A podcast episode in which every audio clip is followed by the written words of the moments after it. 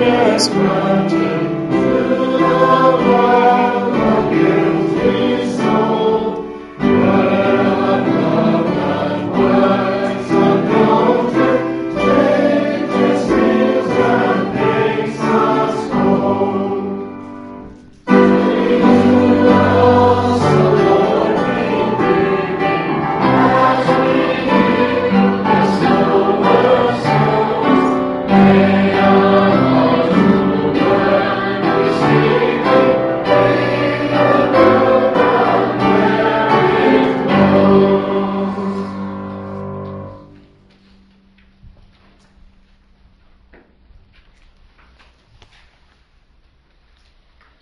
Gospel of our Saviour Jesus Christ, according to Saint Luke, sixth chapter, beginning at the twentieth verse.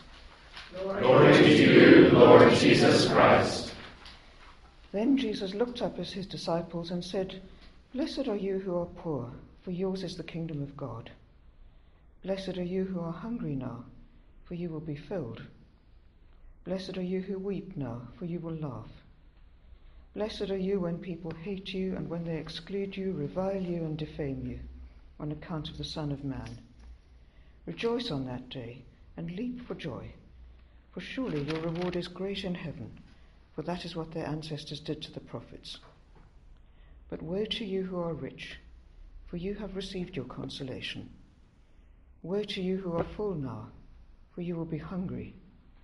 Woe to you who are laughing now, for you will mourn and weep. Woe to you when all speak well of you, for that is what their ancestors did to the false prophets. But I say to you that listen, love your enemies, do good to those who hate you, bless those who curse you, pray for those who abuse you. If anyone strikes you on the cheek, offer the other also. And from anyone who takes away your coat, do not withhold even your shirt. Give to everyone who begs from you, and if anyone takes away your goods, do not ask for them again. Do to others as you would have them do to you. This is the gospel of the Lord. Praise to you, Lord Jesus Christ.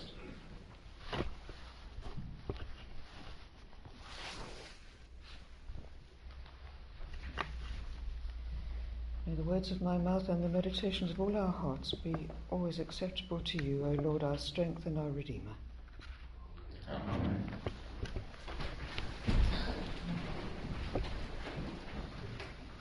You may wonder why we are keeping the Feast of All Saints two days early. Well, I can explain. The first and most obvious reason is that we won't be gathered here as a community on Friday to keep a major feast in the church's calendar. And secondly, it's a matter of cowardice, really.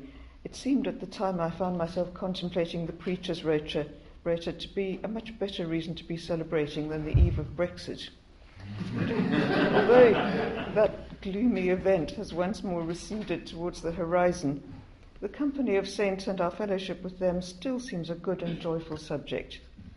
In a way, it's our opportunity to bring into the foreground and celebrate what is always there as the texture of the universal church. There were four saints who loomed large in my earliest memory. Mary, the mother of Jesus, and John, the beloved disciple, shared the dedication of the suburban church my family attended. And my picture of them was formed from the large suspended cross that hung across the chancel arch as they kept their vigil with the dying Jesus. The church was built in nineteen sixty-one as a daughter foundation of a parish church in the town. Now, the parish church was dedicated to Saint Boniface. We didn't know why the worthies who established a building there in nineteen oh four had chosen Boniface for their patron. It was a very odd sort of saint to be found in southern Africa. And nor did the parish think very much at all about the valiant seventh century Anglo-Saxon monk. In fact, he set off for Germany with a few companions, achieved success as a Christian missionary among pagan tribes, and founded the important monastery of Fulda in Germany. But we merely knew that his career had something to do with the title of the parish magazine, The Axeman. Boniface's last stand was against a tree-worshipping cult, and when he rather inadvisedly began cutting down sacred trees, the axe of one of the locals descended on his head. The fourth saint was another John. He happened to be my father, Now, I hasten to assure you, Dad had no ambitions in this direction, but his generally kind, hospitable, and patient nature regularly caused friends and neighbours to remark to my mother, in the spirit of giving a compliment, "John is such a saint." My mother was not remotely pleased by this line of conversation and felt that it reflected poorly on the state of the family. A saint clearly has much to put up with. The rest follows. It did not help that my grandmother always referred to him in public as poor John. Why have I told you all of this? And perhaps because these sketches illustrate the strange complexity of our sense of who and what the saints are. Mary and John have careers that can be followed through the Gospels, and especially for the churches that trace their roots to the Reformation, this is the kind of sainthood that does not generate controversy. When the prayer book that is the, the ancestor of our Book of Common Prayer came into being, it had divested itself of many commemorations of saints with much, with much less solid C Vs. Of course, being mentioned in the Bible doesn't necessarily mean that there was much detail to be found, and you can see this in the collects for figures like the Apostle Bartholomew.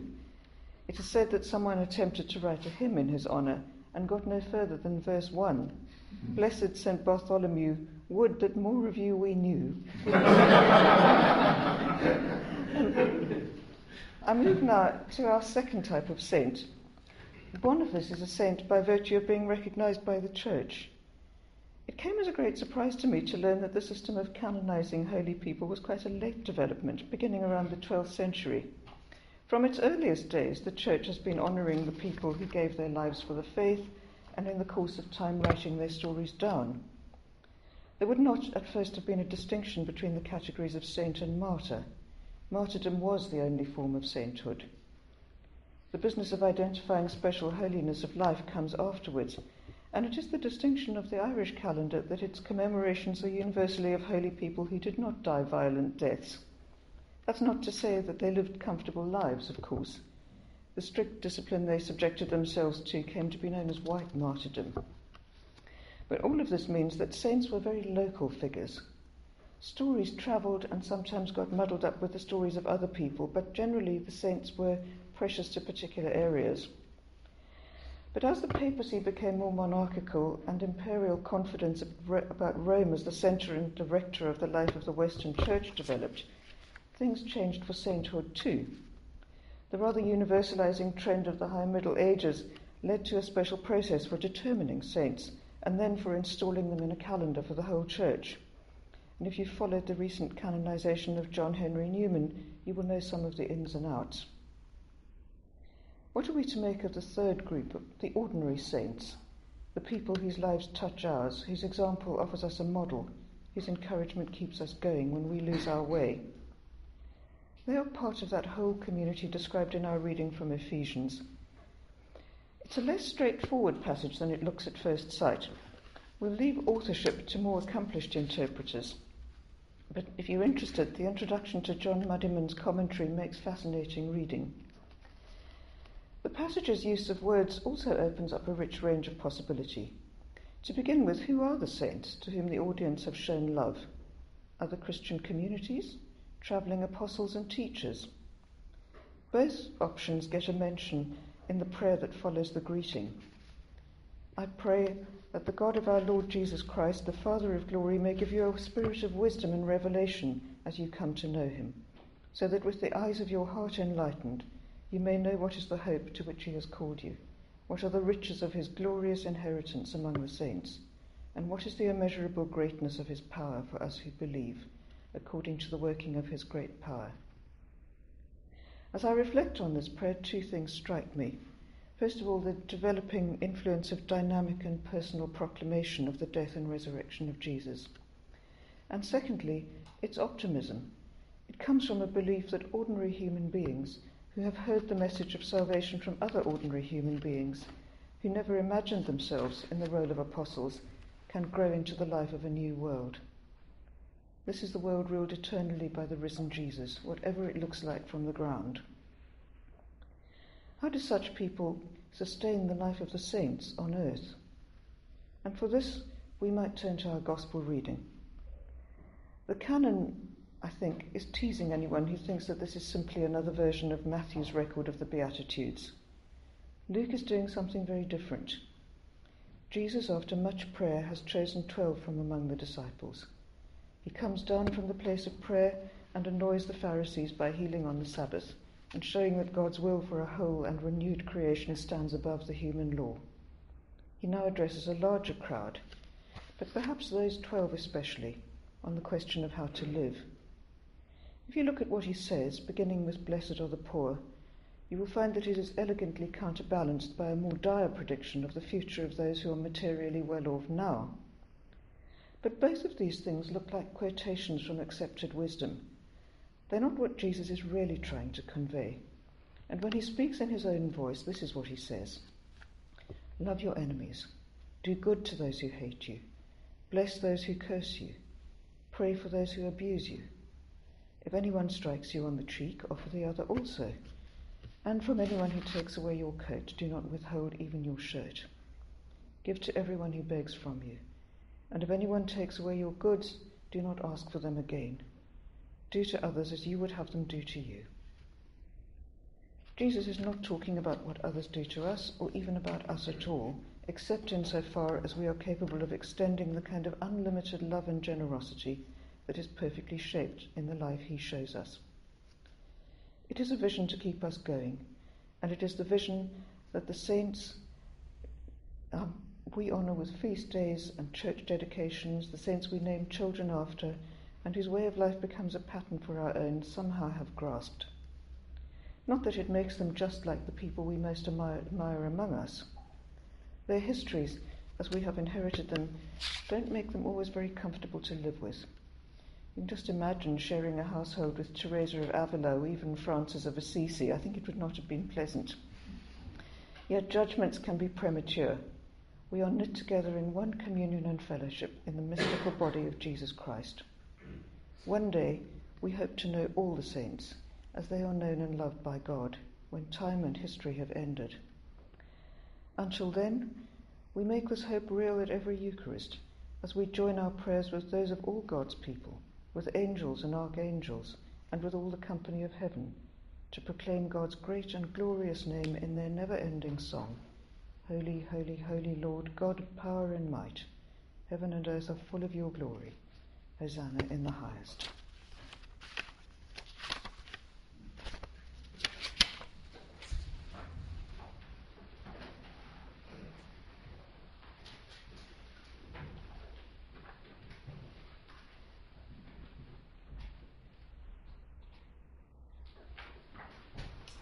We affirm our faith with the words of the Apostles' Creed.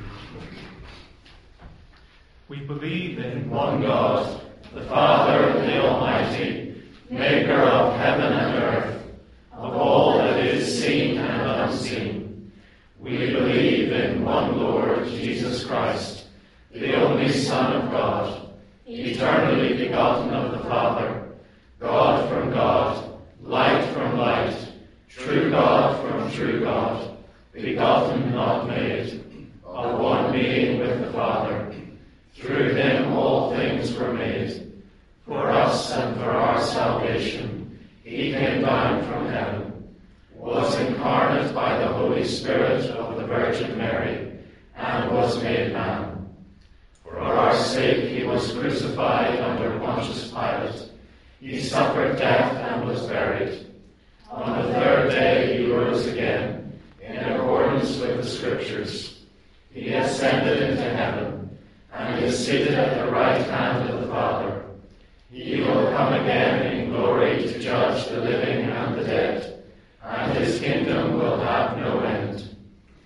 We believe in the Holy Spirit, the Lord, the giver of life, who proceeds from the Father and the Son, who with the Father and the Son is worshipped and glorified, who has spoken through the prophets. We believe in one holy, Catholic, and apostolic Church. We acknowledge one baptism for the forgiveness of sins. We look for the resurrection of the dead and the life of the world to come. Amen. Let us pray.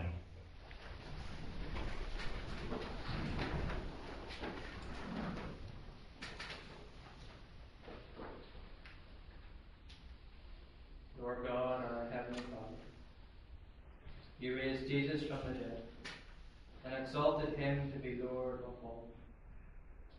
Hear us as we pray in his name. The needs of this world are for our own concerns. Lord, in your mercy, hear our prayer.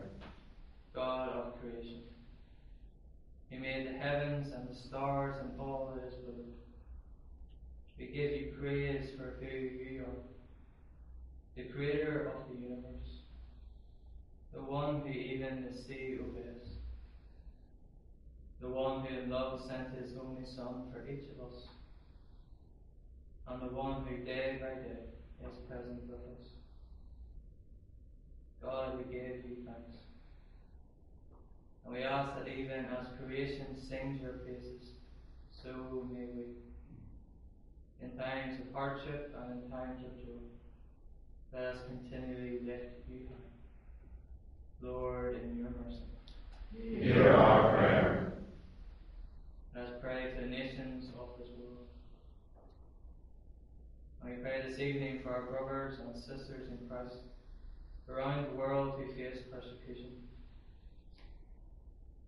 Father, we thank you for the faith and love of you. And God, we ask that you may continue to bless and use each of them in the midst of their sufferings. May they know you close to them, and may they continue to be bold and confident in you.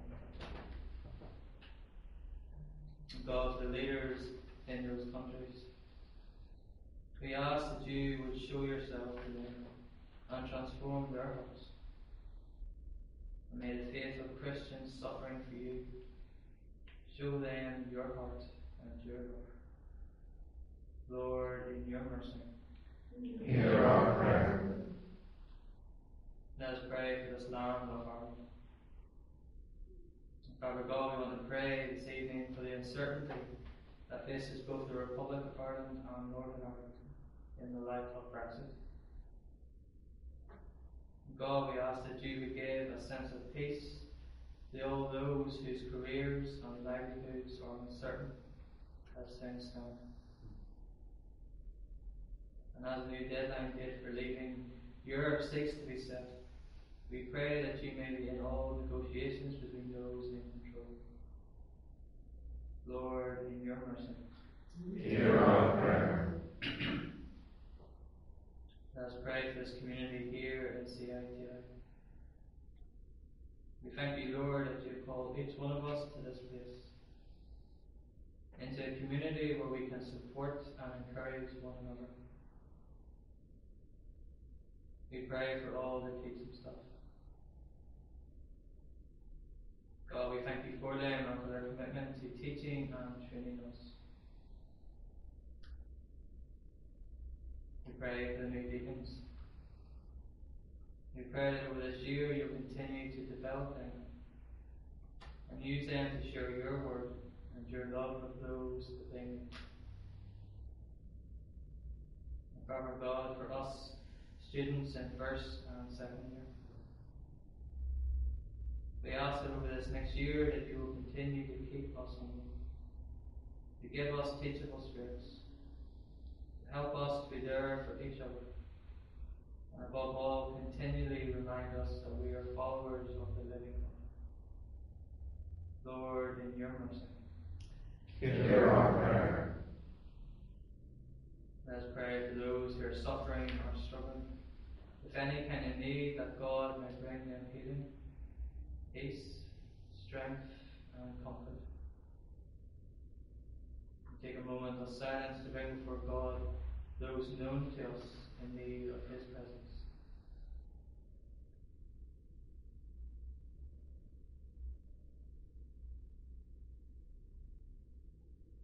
God of comfort, we thank you that you know the needs of each person brought before you. And risen Lord Jesus, who came and spoke peace be with you, we ask that the peace that only you can bring may be present in the lives of all those brought before you this evening. Lord, in your mercy, hear our prayer. Our merciful Father, accept these, our prayers, for the sake of your your Son, our Savior, Jesus Christ. Amen. Please stand for the peace.